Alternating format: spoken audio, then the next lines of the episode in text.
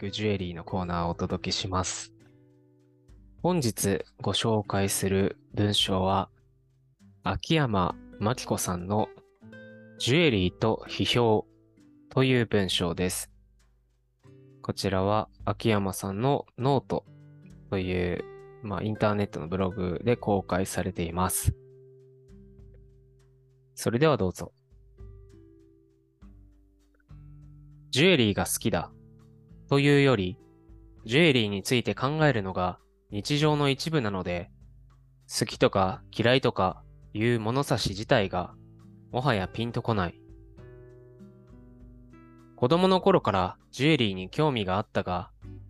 他の子供と比べて特別そうだったかというと、そうではないようにも思う。幼い頃、母親のジュエリーボックスに胸をときめかせ、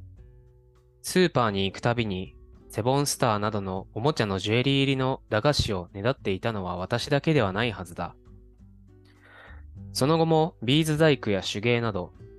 手を動かして細々したものを作るのが好きで続けていたが、ジュエリーの道に進もうと思ったのは、高校時代に進路を決める時のことだった。不思議なことに、なぜジュエリーを選んだのか、決定的な理由は思い出すことができない。その時に取り寄せた専門学校の資料のうちの一つに紹介されていたのが、コンテンポラリージュエリーという聞き慣れないジャンルのジュエリーだった。そのコースのカリキュラムの紹介ページには、いくつかの写真が並び、一般的なデザイン画や制作実習の写真の他に、環境アートのようなプロジェクトの写真も一緒に載っていた。幼い頃からことあるごとに、人と違うことを従ってきた私が、それに惹かれないわけがなかった。そこで扱われているジュエリーはどう見ても普通のジュエリーと違っていたからだ。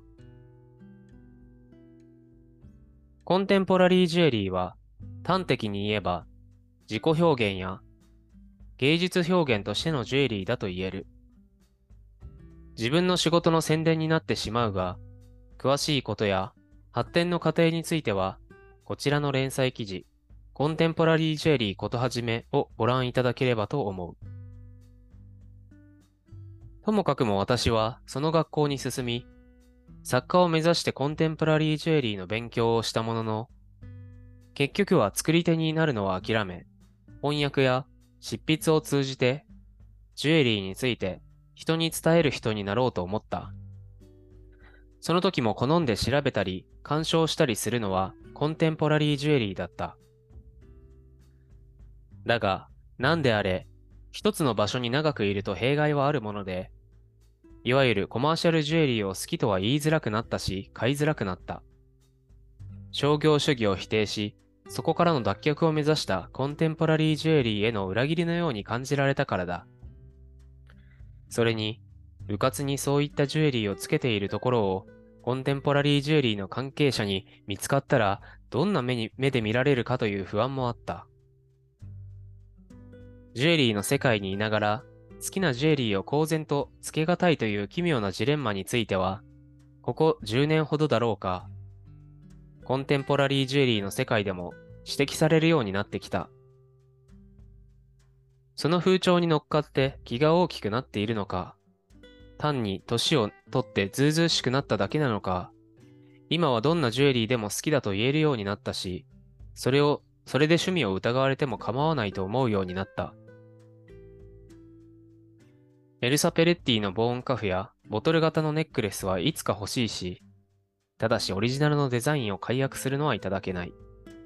カルティエのトリニティを小指に重ね付けしたジャン・コクトーのかっこよさには今もしびれる。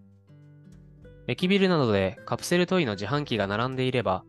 新作のジュエリー玩具がないか思わずチェックしてしまうし、雑貨屋で外国製の子供向けリングを見かけると、小さくて指に入らないと分かっていながら手に取らずにはいられない。自分のそういった面を認めるようになってから少しは楽にはなったものの、ジュエリーについて何をどう書けばよいのかわからなくなった。コンテンポラリージュエリー一辺倒だった時は、海の向こうの同分野の多くの書き手がそうであるように、ファインアートの作法を借りた批評風や論文調のテキストなどに挑戦してみたこともあったし、それこそ目指す場所なんだと信じて疑わなかった。私は批評家が何かよく分かってもいないのに、批評家になりたかったんだと思う。でもいざ挑戦してみたら、果たしてそれが自分のやりたいことなのか、自分が批評家と呼ばれるに足る仕事をしているのかわからなくなった。それに世の批評家の方の本やツイートを見ていると、何事にも一過言持っていて、ピリッと気の利いたことを堂々と発信しておられる。私がもし批評家と名乗ったとして、彼らのような仕事はできそうもないし、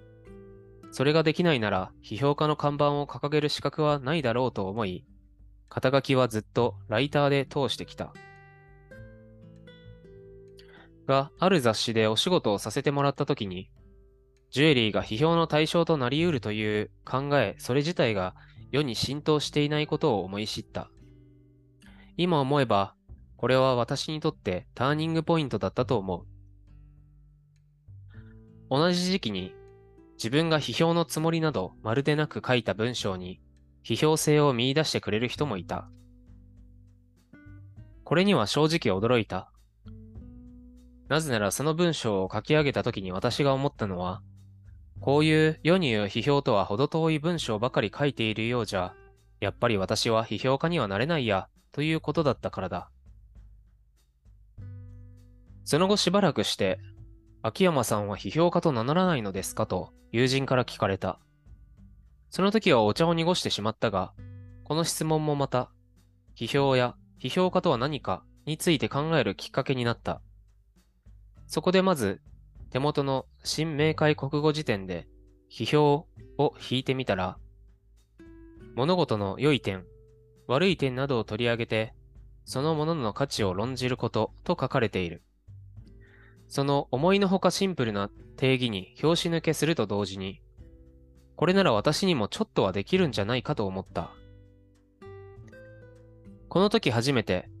卑屈な気持ち抜きに批評に取り組んでみようという気になった。批評家になれるかどうかはわからないけれど、批評の実践ならできるかもしれない。そう思うようになった。そうして書き溜めたのが、ここに集めた文章である。執筆中は、なるべく他の批評家の皆様との比較を忘れて、定義に忠実でありさえすればよいと自分に許すようにした。そんなこんなで、ジュエリーとは何か、批評とは何かという二つの問いを呼び水に紆余曲折しながら書いたものを集めた場所なので、タイトルはジュエリーと批評にした。これがジュエリーの批評の体を成しているかはどうな, なしているかどうかは、読んでくださる皆様の判断に委ねたい。これを批評と呼ぶには、あまりにお粗末だと思われるならば、それは当たり前だが、ジュエリーという分野や、その実践者の仕事に落ち度があるとか、批評性が欠けているとか、いうことではなく、ひとえに書き手である私の技量の問題であることを最後に申し添えておく。執筆に使っているアプリの使用上、最終更新日を確認できなかったが、この文章はいちねん以上も前に書いたもので、いつかジュエリーや装飾について書いた文章をまとめて形にする時が来たら序文に添える、して添えるつもりだった。なので、時に終盤はいかにも全部書き上がっているかのように書いてあるが、実際はそうではない。でも、この文章以降に書き始めたものはすべて、ここで書いた悩みや心構えが根っこにある。批評に対する考えも、ジュエリーに対する考えも、ここに書いたものから変わりつつあるけれど、特に前者については結構変わった。ジュエリーや批評にまつわる考えの記録という意味合いも込め、あまり大きく手を加えず、そのまま載せることにした。私は今もって自分のことを批評家だと胸を張って言うことはできない。でも批評を実践している人かと問われたら、小さくうなずけるぐらいにはなった。それが私の現在地である。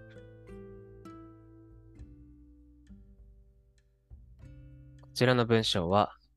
秋山真紀子さんのノート、えー、ジュエリーと批評という記事から読むことができます。えー、ユーアールエル はですね、エイチティーティーピーエスコロンスラッシュスラッシュノートドットコムスラッシュ秋山エムなないちゼロ、 エーケーアイワイエーエムエーエムななひゃくじゅう から読むことができます。ぜひ、原文も味わってみてください。